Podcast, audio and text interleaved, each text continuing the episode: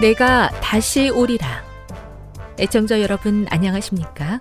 여기는 AWR 희망의 소리 한국어 방송입니다. 본 방송은 천국 복음을 온 세상에 전파하기 위해 제7일 안식일 예수 재림교회가 설립한 세계 방송망입니다. AWR 희망의 소리는 유럽, 라틴 아메리카, 아프리카, 러시아, 아시아의 방송망을 통해 전 세계에 복음을 전파하고 있습니다.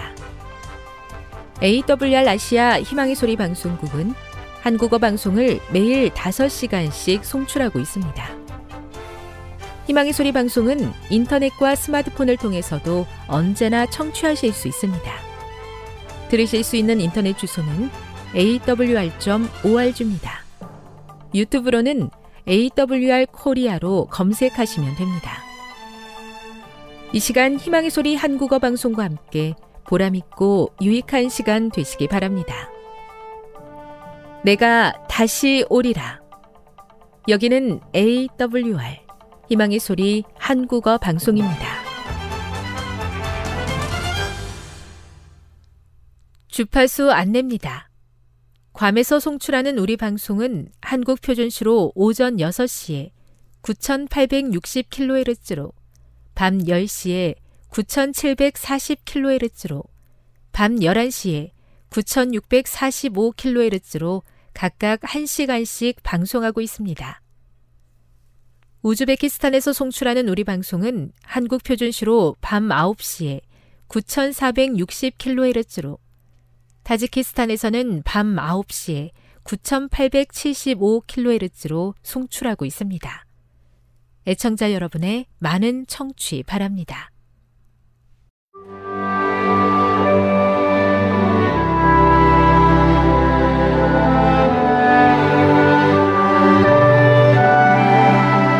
읽어주는 교과 제10과 휘장 가운데로 길을 여심 3월 5일 안식일의 일몰 시간은 오후 6시 29분입니다. 기억절입니다. 그리스도께서는 참것의 그림자인 손으로 만든 성소에 들어가지 아니하시고 바로 그 하늘에 들어가사 이제 우리를 위하여 하나님 앞에 나타나시고 히브리서 9장 24절 예수님께서 하늘로 올라가신 후 제자들이 감남산에서 돌아왔을 때 그들의 마음은 기쁨과 환희로 가득했다. 그들의 주인이요 친구 되시는 예수님께서는 세상을 다스리는 자리로 올라가셨으며 하나님께서 그들의 기도에 분명히 응답하시리라는 확신을 가지고 그분의 이름으로 하나님께 나오라고 초청하셨다. 비록 그들은 여전히 이 땅에 있었으며 악한 권세가 그들을 공격했지만 그들의 소망은 흔들리지 않았다. 그들은 예수님께서 그들이 있을 곳을 예비하기 위해 하늘로 올라가신 것을 알고 있었다. 그들은 예수님께서 구원의 대장이시며 그분의 피로 하늘 본향으로 향하는 길을 열어주신 것을 알고 있었다. 예수님께서 승천하신 것은 히브리서 신학의 중심이다. 그것은 예수님의 통치의 시작을 알릴 뿐 아니라 우리를 위한 그분의 대제사장 사역의 시작을 나타낸다. 그리고 더 중요한 것은 예수님의 승천은 믿음으로 담대하게 하나님 앞으로 나올 수 있도록 하는 새 언약이 언제 시작되었는지 알려준다는 사실이다.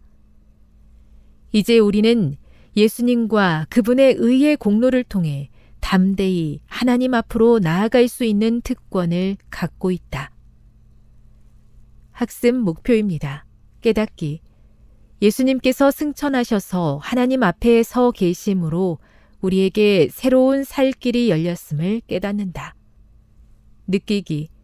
예수님을 통해 하나님의 영광을 바라보며 구원의 확실한 소망 가운데서 살 수 있게 됨을 감사한다.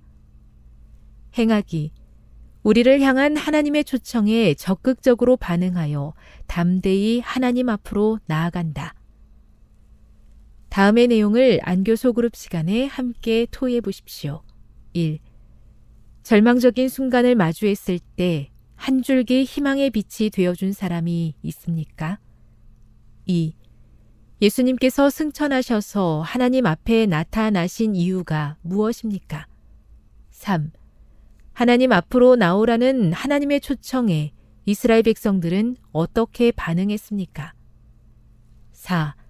하나님과 그분의 백성들 사이에 존재했던 휘장의 목적은 무엇이었습니까? 5. 예수님께서 승천하셔서 하나님 앞에 서 계신다는 사실이 우리에게 주는 희망은 무엇입니까? 6. 우리가 하나님의 도성 하늘 예루살렘에 이르렀다는 말의 의미는 무엇일까요? 7. 예수님이 열어주신 새로운 살 길을 통해 하나님 앞으로 나아가는 것을 방해하는 것은 무엇입니까? 그것들을 어떻게 극복할 수 있을까요? 결론입니다. 예수님의 승천은 모든 믿는 자들에게 허락된 하나님의 약속이 참된 것임을 확증해 주었을 뿐만 아니라 우리가 하나님 앞으로 나아갈 수 있는 새로운 살 길을 열어 주었습니다.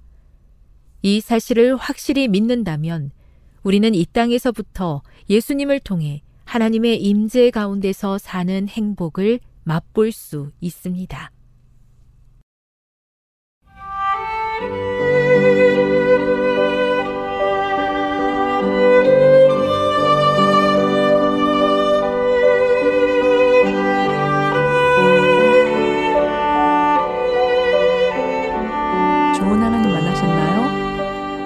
가운데서 만난 하나님의 사랑, 말씀 가운데서 만난 하나님의 사랑을 나누는 엘트 시간. 저는 이영미 집사입니다.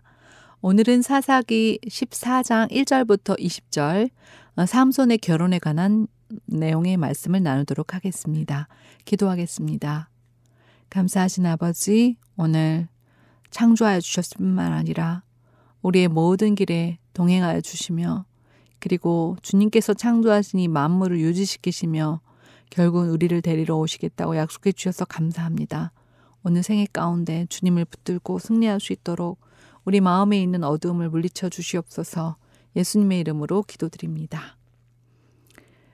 네, 저는 이번 주에 어, 선택과 집중을 할 수 있도록 인도하신 하나님을 만났는데요. 아, 제가 이제 어, 독서지도사 교육을 받으려고 하다 보니까 아, 이게 정말 책을 읽어야 되는데 한 책을 꼼꼼히 읽어야 될 뿐만 아니라 또 그 책에 대한 내용들을 잘 이해하고 또, 어, 그 읽은 내용들을 기억하고 그리고 이제 어, 토론하고 글 쓰고 해야 되기 때문에 굉장히 많은 부담감이 갔습니다. 그리고 책 자체도 뭐 토론의 전략이라든가 뭐 하바드 생각 수업이라든가 모두 다 깊이 생각을 해보고 그 논제에 대해서 어 왜 그런지에 대해서 이유와 질문을 가지고 봐야 하는 그러한 책들이었습니다. 그 부담을 가지고 그 독서 지도를 공부하는 이유는 바로 제가 이제 다음 세대 코치로서 제가 저에게 주신 하나님이 저에게 주신 그 비전을 수행하기 위해서는 많은 청소년들에게 어 정말 그 그들의 마음을 여는 창구가 되어야 하고 또 그들과 소통하기 위해서 또 그들의 필요를 채우기 위해서 이 독서란 책이 너무나 중요하다는 것을 느꼈기 때문입니다. 그런데 막상 제가 이 과정을 공부하는 것들이 만만치 않아서 너무 힘들었습니다. 그러다 보니까 자꾸 집안일이 밀리는 거예요. 그래서 이제 책을 잔뜩 쌓아놓고 바쁜 일 있으면 잠깐 나갔다 다시 들어왔다가 또 계속 왔다 갔다 하면서 아 정말 자, 손에 잡히지 않는 일을 붙잡고 있는 시간들이 늘어나다 보니까 아 집안에 할 일들이 쌓여가지고 제 주변이 정말 지저분해졌어요. 하루는 저희 딸이 아 제가 하는 걸 보다 못해서 뭐 화를 내더라고요. 어 엄마 지금 이게 어, 지금 엄마 거 물건 좀 치우라고 막 이렇게 얘기했습니다. 아, 평상시에는 자기도 잘 치우지 않아서 제가 막 했던 말들인데 이제 제가 그 말을 듣고 보니 매우 기분이 나빴고 그 얘기를 할 때 정말 그 엄마 이거 좀 치워주세요라는 게 아니라 마치 엄마가 자식을 야단치듯이 그렇게 말을 할 때 제 마음이 매우 상했습니다. 그래서 그날은 이제 하던 일들 다 멈추고 아 물건들 하나씩 다 치우고 좀 시간이 걸리더라도 그렇게 하, 했습니다. 그렇게 하다 보니까 일단 제 마음의 평정이 찾아오면서 다시 새벽에 구분해야 되는 것, 그 독서 시간과 집안일을 구분해야 되겠다. 그런 생각이 들면서 제 마음에 무엇이 저의 문제였는지를 보여주셨습니다. 이러고 나니까 아 미안했다고 이제 딸이 사과를 하더라고요. 저는 하나님께서 어 물론 어, 평화롭게 이 문제를 해결했으면 너무 좋겠지만 어, 부딪힘을 통해서도 저에게 경고를 주시는 것에 인해서 감사를 드렸고 아, 정말 가, 오랜만에 집이 정말 깨끗해졌습니다. 네, 오늘은 아, 삼손의 결혼에 관한 말씀인데요. 먼저 사사기 14장 1절에서 20절까지는 어, 어떤 내용들이 나온가 봤더니 1절에서 4절까지는 어, 삼손이 딥나의 여자와 결혼하려고 하는 이야기가 나옵니다. 그리고 5절부터 10절까지는 사자를 삼손이 맨손으로 잡은 이야기가 나오고요. 그리고 이제 어 11절부터 14절까지는 혼인 잔치, 어 삼손의 혼인 잔치와 수수께끼, 낸 수수께끼에 관한 내용이 나오고 15절부터 18절까지는 어 블레셋 사람들이 수수께끼를 푸는 이야기, 그리고 19절부터 20절까지는 아스글론 사람들 30명을 어 삼손이 죽이는 그런 이야기가 나옵니다. 네, 오늘 본문의 이야기를 보면서 저는 이런 생각을 갖게 되었습니다. 아, 첫 번째로 어, 삼손의 사명은 무엇이었을까? 삼손은 이스라엘 사사였다고 했는데요. 삼손은 정말 탄생부터 예사롭지 않습니다. 모태 전부터 나시인으로 구별되었을 뿐만 아니라 그는 어, 성령으로 어, 성령을 받은 자였고 그 모태부터 어, 그 소라 땅 단지파 마노아의 아들로서 태어났을 뿐만 아니라 어, 천사가 나시로 키울 것을 어, 가르쳐 주었습니다. 아, 정말 이렇게 모태교인에다가 이런 철저한 신앙 교육을 받고 자란 삼손. 삼손의 결혼과는 정말 오늘 제가 볼 때 놀랍습니다. 먼저 삼손의 무엇이 잘못되었나요? 첫 번째, 블레셋 사람의 딸 중 한 여자를 보고 아내로 취하려고 한다는 것이었습니다. 왜 삼손은 어, 이스라엘과 적국인 블레셋 사람을 딸들 중에 어, 한 사람을 보면서 자기 아내로 삼고자 했을까요? 그는 어, 뒷, 뒷절에 보면 바로 부모가 이렇게 이야기합니다. 아니 네가 네 형제들의 딸들 중에서나 내 백성 중에 어찌 여자가 없어서 네가 할례 받지 아니야. 네 블레셋 사람에게 가서 아내를 맞으려고 하냐. 이렇게 어, 아버지께서 부모가 이야기합니다. 참 부모는 지금까지 잘 하나님의 자녀로 양육하고 또한 성령을 받은 자인 이 아들이 그 결혼 문제에 있어서 자기가 할례 받지 않는 믿지 않는 하나님 알지 못하는 블레셋 사람의 딸과 결혼한다는 것에 대해서 반대를 합니다. 그런데 삼손은 거기에 어떤 반응을 보입니까? 삼손은 이제 그를 맞아요. 내 아내로 삼게 하소서라고 말합니다. 그저 이 여자를 한번 봐주십시오가 아니라 내가 이 여자랑 결혼하겠습니다 하고 선언을 합니다. 아, 부모가 반대하는 결혼을 감행하는 거죠. 자기가 선택하는 것입니다. 삼손은 어떠한 사람입니까? 블레셋 사람의 손에서 이스라엘을 구원해야 할 사사입니다. 그런데 그는 부모의 말에 순종하지 않았고 또 믿지 않는 자와 멍해를 같이 매게 됩니다. 자, 이때는 그가 결혼을 하려고 하는 시기는 이 사명을 감동해, 감당해야 될 시기와 거의 비슷한 시기인데요. 삼손과 부모와의 관계는 어땠을까요? 네. 삼손이 결혼하기 전에는 천사의 예언으로 잉태되었고 나신이로 양육이 되었습니다. 그런데 성인이 되었을 때 결혼 결혼 문제에서 부모에게 순종치 않고 자기 말대로 어, 결혼을 하게 됩니다. 이 일로 인해서 어, 삼손은 의사소통에 문제가 생겼습니다. 뒷절에 보면 어, 그때 블레셋 사람이 이스라엘 다스린 까닭에 삼손이 틈을 타서 블레셋 사람을 치료함이었으나 그의 부모는 이 일이 여호와께로부터 나온 것인 줄은 알지 못하였더라. 이 사절의 말씀에 보면 삼손이 이 한 일들에 대해서 이 부모는 이 사명과 일어난 일에 대해서 그 삼, 삼손이 알리지 않는 의사소통에 문제가 있다는 것을 보게 되는데요. 그러면 그런데도 불구하고 삼손은 결혼을 감행합니다. 자, 삼손의 결혼 잔치는 어떻게 일어났나요? 예, 삼손은 어, 이제 음, 그 잔치에 30명의 젊은이와 즐겁게 지냅니다. 뿐만 아니라 어, 수수께끼를 냅니다. 수수께끼를 내서 어, 이 수수께끼를 맞히는 사람에게 배옷 30벌과 겉옷 30벌을 주겠다고 어, 어, 합니다. 그때 이제 이것들을 맞추는 이 시험 어, 그 수수께끼의 문제가 뭐였느냐 하면 자 먹는 자에게서 먹는 것이 나오고 강한 자에게서 난, 난 것이 나왔는 단 것이 나왔느니라 어, 이것이 무엇일까? 근데 사흘이 되도록 블레셋 사람들 이 삼, 사람들은 수수께끼를 풀지 못합니다. 자, 7일째 됐을 때 삼손의 아내가 삼손에게 이야기합니다. 뭐라고 얘기했나요? 내 부, 남편을 깨워서 어, 이 일곱째 날 일곱째 날이 되었을 때 이 수수께끼를 맞춰야 되는 사람들이 어, 삼손의 아내를 꺼해서 네 남편이 수수께끼를 우리에게 어, 음, 낸 답을 알려달라. 그렇지 않으면 너와 네 아버지의 집을 불사르겠다고 합니다.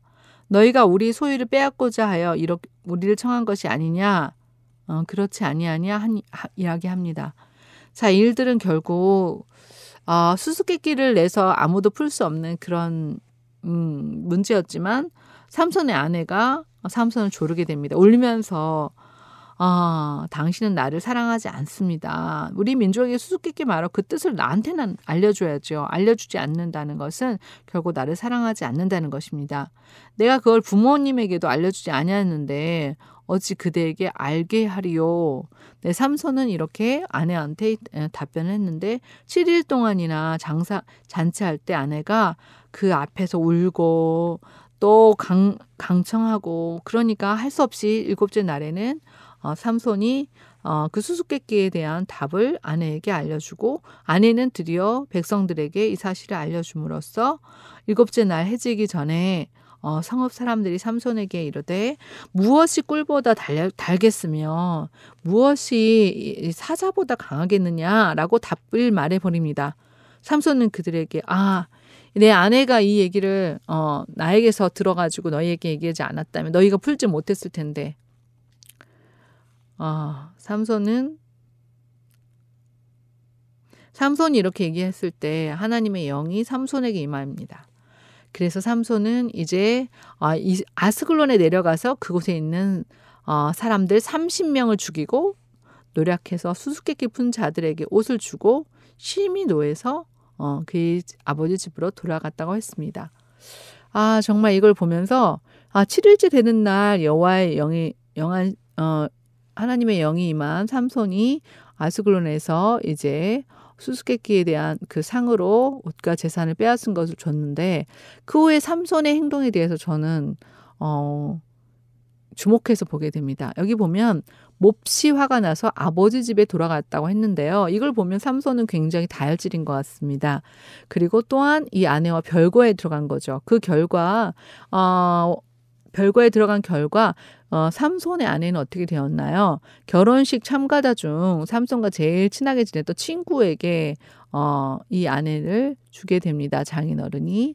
자, 이를 통해서 깨닫게 되는 것은 무엇인가요? 네, 삼손은 비록 그가 택한 사람이었지만, 선택받은 사람이었지만, 또 이스라엘의 사사였지만, 부모님의 어, 께 불순종, 그리고 또 결혼에 있어서 자신의 정욕대로 했을 때 그는 정말 어, 그 아내하고도 어, 행복한 삶을 살 수 없는 어, 별거 생활에 들어가고 이 또 분노 조절하지 못해서 어, 그는 불행한 시간들을 가지게 됩니다. 아주 짧은 시간에 이 결혼 생활이 끝나는 거죠. 어, 그렇게 부모의 반대도 무릅쓰고 했던 이 결혼이 결국 어, 이제 하나님 믿지 아니하는 자신의 어, 자기가 살 자신의 그 민족과 어, 원수가 되는 그 블레셋 사람의 딸과 결혼함으로 인해서 어, 삼손에게 불행이 찾아옵니다. 개인적으로도 불행이 찾아옵니다. 저는 오늘 본문을 보면서 삼손이 가진 부절제는 무엇이었는가라는 질문을 받더니 그것은 바로 자기 생각대로 자기 정력대로 하나님께서 주신 사명을 신실히 이행하는 일에 있어서도 어, 정말 신중하지 않았던 모습을 보게 됩니다. 그래서 저는 오늘 이런 실천하기 원합니다. 아, 내가 가정에서 정말 준비된 사람이 되어야 되겠고, 정리를 하고, 또 이런 훈련을 순종의 훈련을 통해서 아, 이 삼손처럼 부절제를 통해서 하나님의 사역에 방해가 되거나 또 내 개인의 불행을 가지지 않도록 기도하면서 준비해야 되겠다라는 생각을 해보게 되었습니다. 저는 오늘 이 본문의 말씀을 통하여 하나님께서 우리와 함께 하셨기에 어, 이렇게 기도드립니다. 하나님, 하나님은 살아계시고 우리에게 좋은 것을 주시기를 원하십니다. 또한 나 자신뿐만 아니라 하나님의 백성을 향하여 할 일이 있다고 말씀하여 주십니다. 그럼에도 불구하고 내 자신이 좋은 대로 행하였다가 삼손처럼 주님 아, 정말 한 가정과 개인의 불행을 맛보는 사람이 되지 않도록 도와주시옵소서. 하나님께 모든 그 마음의 동기와 어, 또한 우리의 욕구들을 가져가서 하나님께서 원하시는 대로 우리 쓰임 받을 수 있는 그런 사람이 될 수 있도록 도와주시옵소서. 예수님의 이름으로 기도드립니다. 지금 여러분께서는 AWR 희망의 소리 한국어 방송을 듣고 계십니다.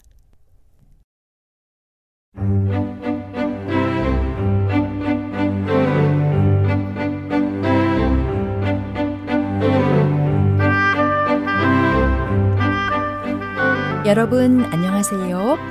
신비한 자연에서 몇 가지 주제를 골라 소개해 드리는 아름다운 세계 시간. 저는 진행을 맡은 송은영입니다. 술록은 사슴과의 동물입니다. 아시아와 유럽, 북아메리카의 북극 지방에 서식하며 유목민들에 의해 사육되거나 길들여져 왔습니다. 술록은 최저 북아메리카와 유라시아보다 북쪽의 고위도 지방에 매서운 기후를 견디기에 적합한 신체적 구조를 갖추고 있습니다. 무리를 지어 생활하며 유목민들의 주요 방목 가축으로 마치 아시아에서는 그 쓰임새가 소와 말과 같은 느낌입니다. 사슴 중에서는 가축화한 유일한 종류이며 그래서인지 이름에 한자로 길들일 순자를 사용합니다. 술록의 몸 길이는 130에서 220cm, 꼬리 길이는 7에서 20cm, 어깨 높이는 80에서 150cm, 몸무게는 60에서 315kg 가량입니다. 추위에 잘 적응하도록 코 끝은 털로 덮여 있어 보온 효과가 있고 눈 속에서 먹이를 찾는데 도움이 됩니다. 발굽은 너비가 넓고 편평하게 퍼졌으며 곁굽이 발달해 있어 눈 속에 빠지지 않게 하는 기능을 합니다. 발굽 사이에는 긴 센터리 돋아 있어 눈 위나 눈이 녹아 질퍽거리는 곳을 걸어 다니기에 적합합니다.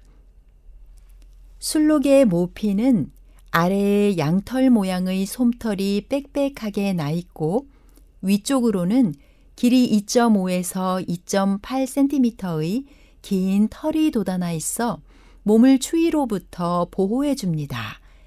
그리고 귀가 매우 작아 체열의 소모를 막습니다.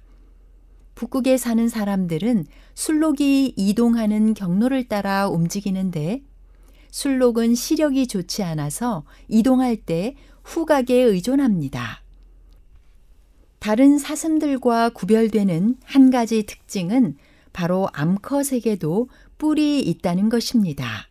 보통 다섯 마리에서 백 마리가 무리를 지어 생활하며 발굽으로 얼어붙은 땅을 파내어 이끼 등의 지의류를 주식으로 합니다.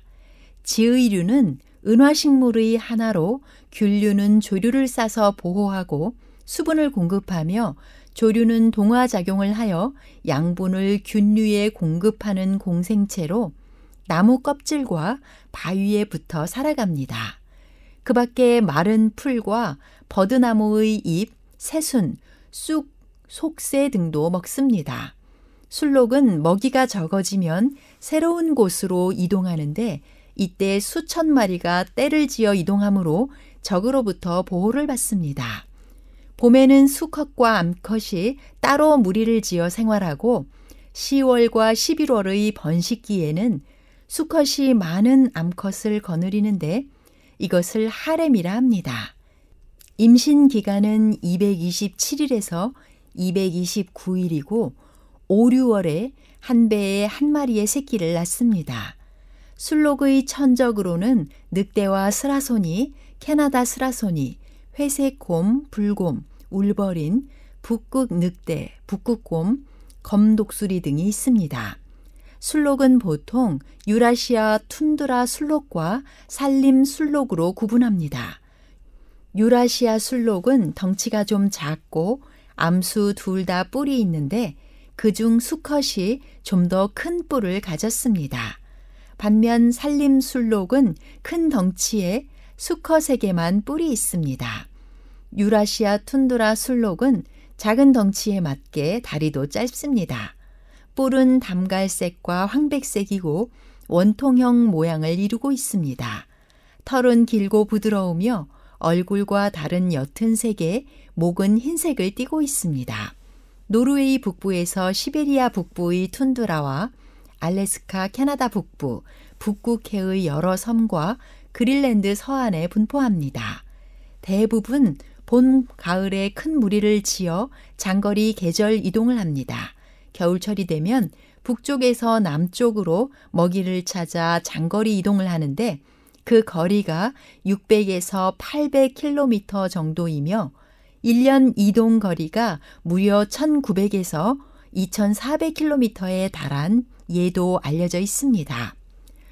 한편 산림순록은 몸집이 크고 긴 다리를 가졌는데 뿔은 암갈색이고 모양이 편평하며 암컷의 3, 40%는 뿔을 가지지 않고 털은 짙은 밤색입니다. 핀란드에서 시베리아 중남부, 캄차카 반도의 남반부, 아무르 유역, 사할린과 캐나다 뉴펀들랜드 등에 분포하고 침엽 수림에 서식하며 장거리 계절 이동은 하지 않습니다. 유라시아 툰드라 술록은 6개 아종, 산림 술록은 3개의 아종으로 나뉩니다. 사슴으로 알려져 있지만 사실은 사슴과의 술록인 루돌프는 코가 붉은 특징이 있습니다.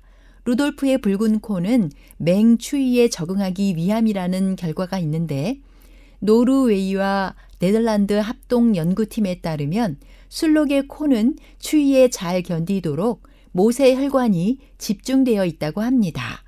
사람보다 24%나 더 많은 혈관이 있어서 적혈구가 충분한 양의 산소를 코로 공급하여 온도를 조절합니다.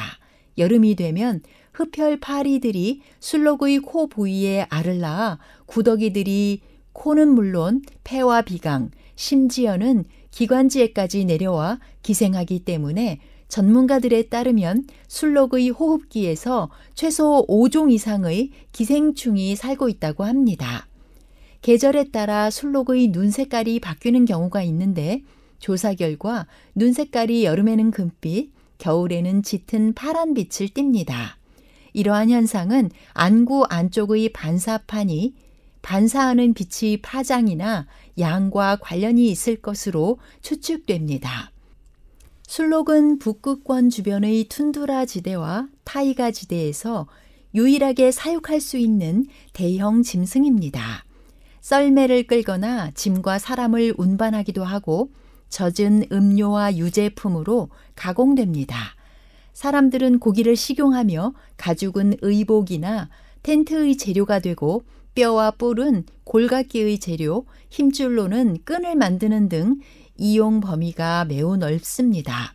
현재도 순록의 방목은 북극권 주변 지역의 주요 산업입니다. 영국 일간 데일리 메일 보도에 따르면 사진작가 레프 페도시에프는 2021년 3월 러시아 무르만스크주 로보제로 마을 외곽의 한 농장에서 사육 술록대의 매혹적인 원형 군무를 추는 모습을 드론을 띄워 촬영했습니다. 술록의 태풍으로도 불리는 이 현상은 술록들이 천적으로부터 자신의 몸을 방어하기 위한 행동입니다. 술록대는 위험을 감지하면 성체 수컷들이 주체가 되어 나머지 무리를 둘러싸듯 태풍처럼 회전하면서 이동 속도를 높입니다. 그리고 그 중심에는 태풍의 눈처럼 생후 1년 미만의 새끼들이나 암컷들이 있어 바깥쪽을 회전하는 수컷들에 의해 보호를 받습니다. 이때 술록의 최고 속도는 시속 80km에 달하는데 술록들이 이렇게 무리를 지어 빠르게 달리면 아무리 강한 포식자라도 크게 다칠 수밖에 없기 때문에 감히 뛰어들지 못합니다. 술록은 이렇게 하므로 포식자가 각 개체를 표적으로 삼을 수 없게 합니다. 야생에서 보고된 세계 최대 기록은 시베리아 북부 타이미르 만도에서 확인된 약 100만 마리의 술록 무리였습니다. 술록의 태풍 규모는 무리의 크기에 따라 다르나 100만 마리가 뭉쳐 회전한다면 그 모습 자체가 장관을 이루고 어떤 천적도 감히 접근하기 어려울 것입니다. 전도서 4장 12절에 한 사람이면 패하겠거니와 두 사람이면 맞설 수 있나니 세 겹줄은 쉽게 끊어지지 아니하느니라 하는 말씀을 다시 한번 기억하게 됩니다. 지금까지 아름다운 세계였습니다. 안녕히 계십시오.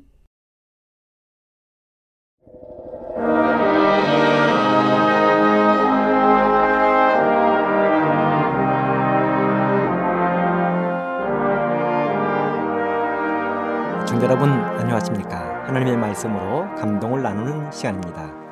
먼저 하나님의 말씀 요한복음 14장 16절 17절의 말씀을 읽겠습니다.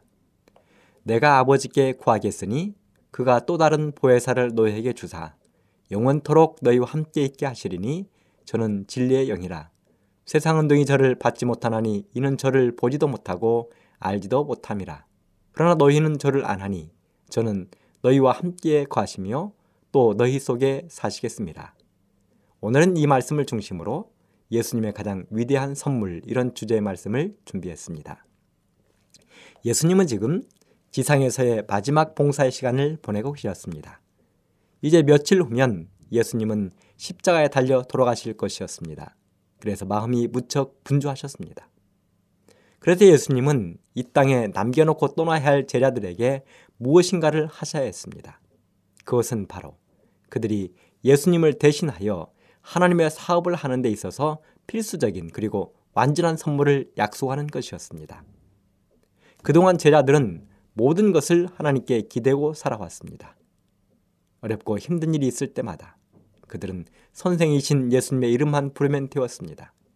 그러나 이제 그들은 메시아이신 예수님 없이 잠시 후면 홀로 서야 하는 때가 이르러 올 것이었습니다. 그래서 예수님은 자신이 없어도 제자들이 하나님의 사역을 해나가도록 하기 위하여 부지런히 일을 하셨습니다.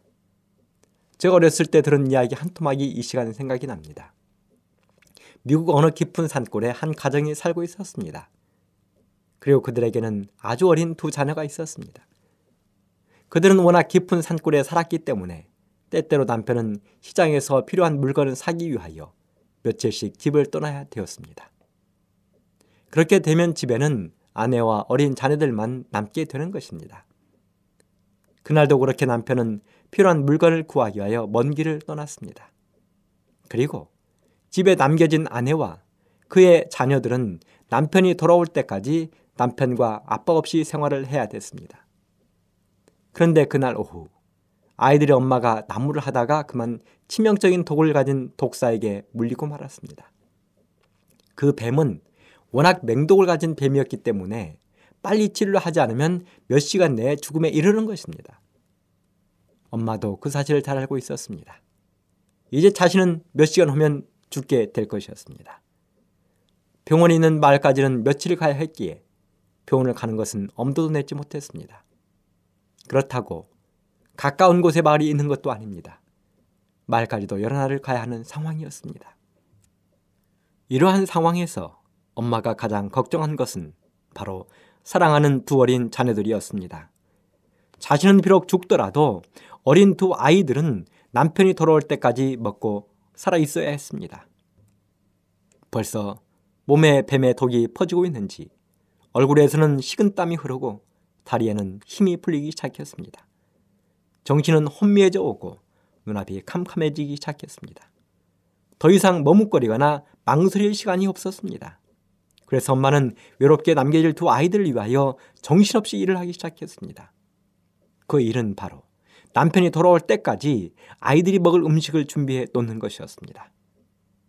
엄마는 음식을 장만하기 위하여 더위를 무릅쓰고 가마솥에 물을 끓이기 시작했습니다. 뜨거운 태양이 장렬하는 시간에 한낮에 엄마는 정신없이 물을 깃고 불을 떼기 시작했습니다. 엄마의 마음에는 오직 자신이 자신이 죽기 전에 어린 자녀들을 위하여 음식을 마련해 놓아야 한다는 생각으로 가득 차 있었습니다. 그러다 보니 자신이 뱀에 물렸다는 사실조차 까마득하게 잊어버렸습니다. 그렇게 엄마는 자신에게 주어진 얼마 되지 않는 시간을 자녀들 위하여 정신없이 보냈습니다. 자녀들의 음식을 만들기 위하여 온 힘을 다했습니다. 이마에는 굵은 땀방울이 흘러내리고 자신도 모르게 다리에 힘이 생겼습니다. 팔에도 힘이 붙었습니다. 그런데 놀랍게도 엄마는 이미 온몸에 독이 퍼져 죽어 있어야 할 자신이 여전히 살아있음을 알게 되었습니다. 이미 시간상으로는 자신은 죽어 있어야 됐습니다. 그런데 죽기는 커녕 오히려 힘이 팔팔하게 나는 것입니다. 그때서야 엄마는 알았습니다.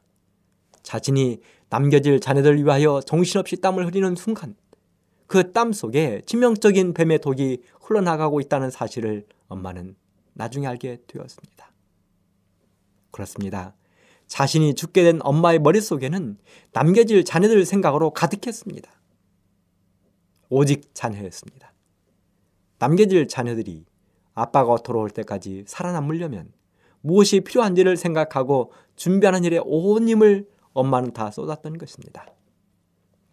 마찬가지로 이제 며칠 후면 자신이 십자가에 달려 돌아가실 예수님도 제자들에게 무엇이 필요한지를 고민하시고 하셨습니다.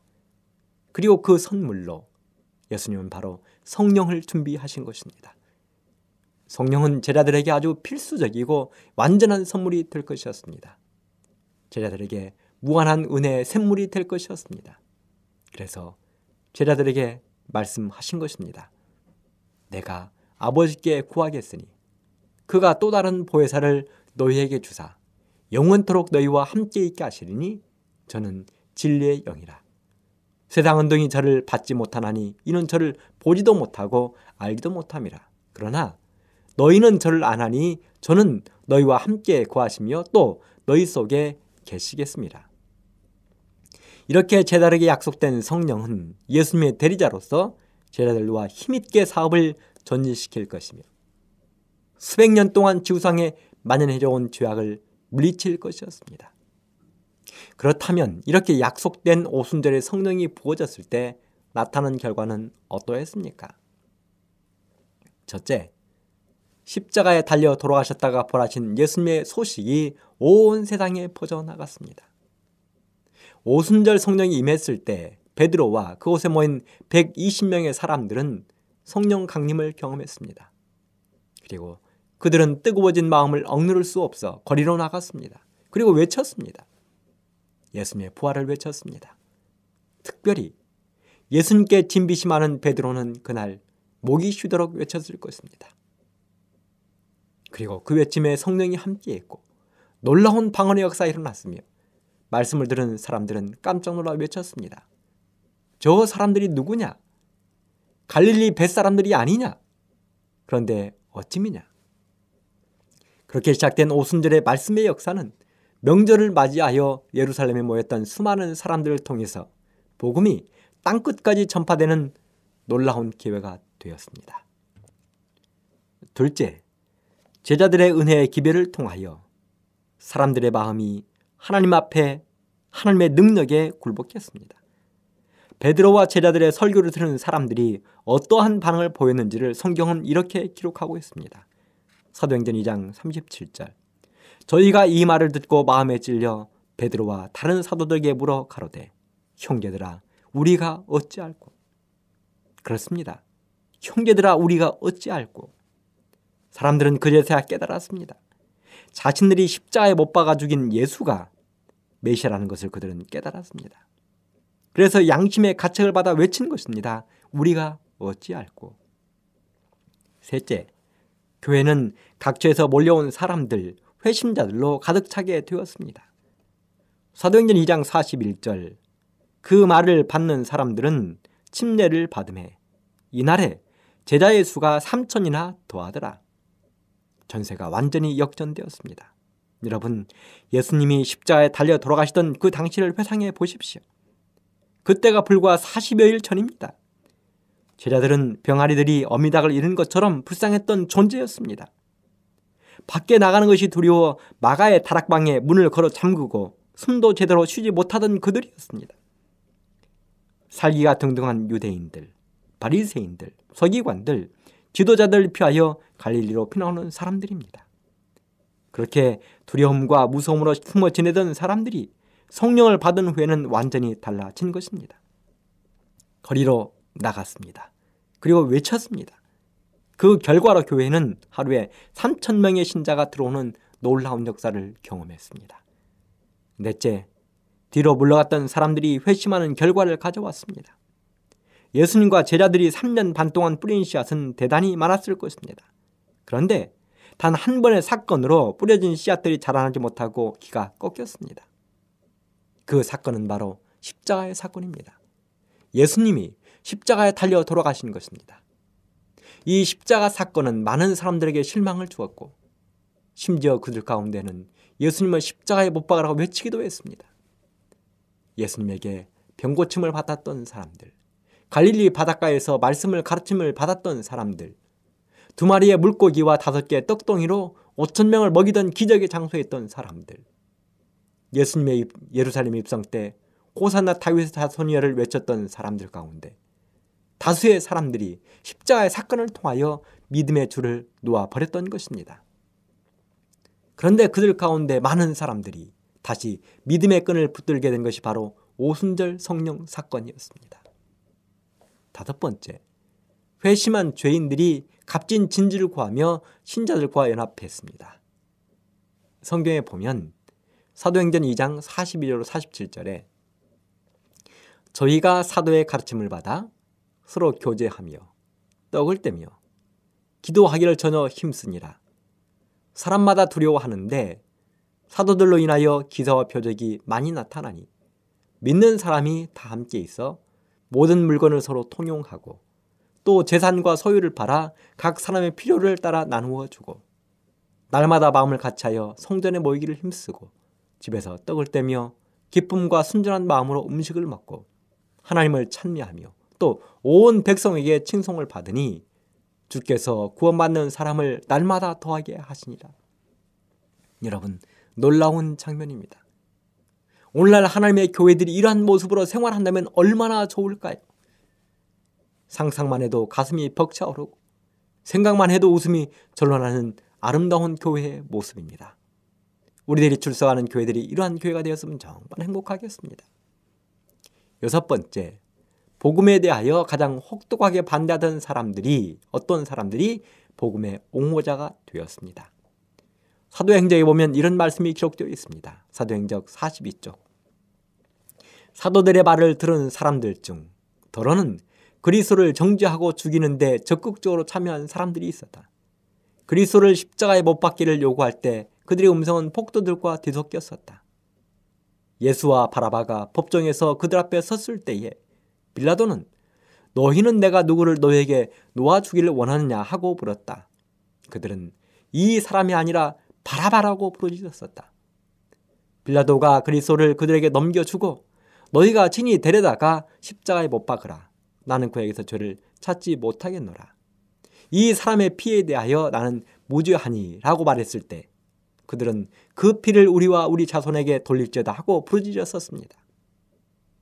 그런데 바로 그들이 지금 베드로와 제자들의 외침을 듣고 있는 것입니다. 그리고 설교자들과 함께 했던 성령이 그들을 흔들고 있는 것입니다. 이렇게 오순절에 임한 성령의 거룩한 임재는 수많은 사람들에게 하나님의 거룩한 능력과 은혜의 기사가 나타났습니다. 순식간에 교회는 생기가 돌고 활력이 넘쳐났습니다. 교회가 성령을 받고 성도들이 성령을 받게 되면 여러분 어떠한 일이 일어나야 되겠습니까?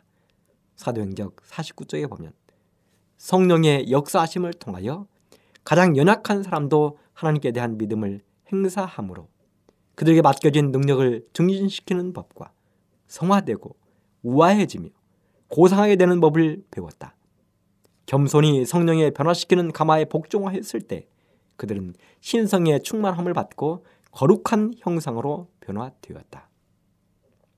여러분 그렇다면 이 은혜의 성령은 오순절에 임한 것으로 끝난 것일까요? 아니요. 절대로 그렇지 않습니다. 성령의 약속은 어떤 시대나 어떤 족속에 제한되어 있는 것이 아닙니다.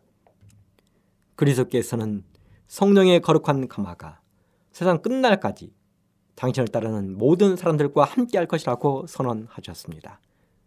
오순절 때부터 지금까지 보혜사 성령은 자신을 주님께 온전히 바친 모든 사람들과 함께 하셨습니다.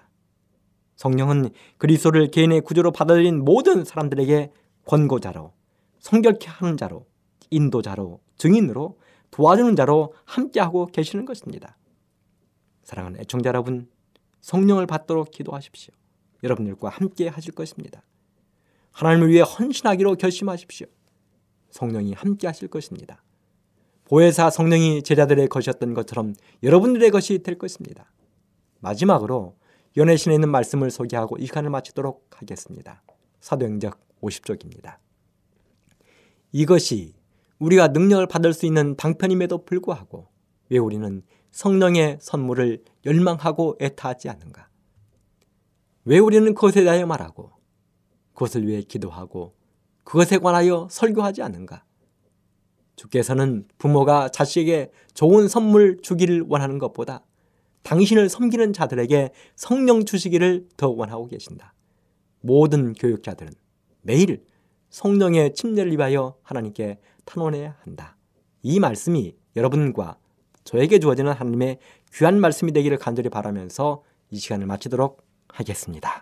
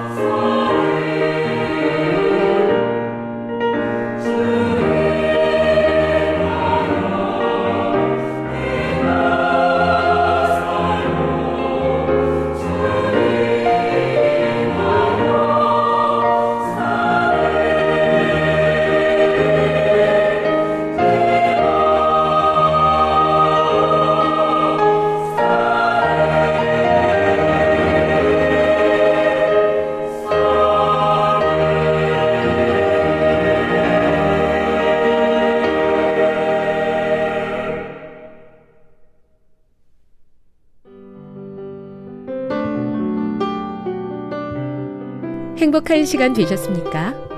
지금까지 여러분께서는 AWR 희망의 소리 한국어 방송을 청취하셨습니다. 방송을 청취하시고 문의를 원하시는 분은 우편번호 02461 대한민국 서울시 동대문구 이문로 1길 11 희망의 소리 방송부 앞으로 편지나 엽서를 보내주시거나 지역번호 02-3299-5296에서 8번으로 전화 주시기 바랍니다. 지금까지 함께 해주신 애청자 여러분들께 감사드립니다. 애청자 여러분, 다음 이 시간까지 하나님 안에서 늘 평안하십시오. 감사합니다. 내가 다시 오리라. 여기는 AWR 희망의 소리 한국어 방송입니다.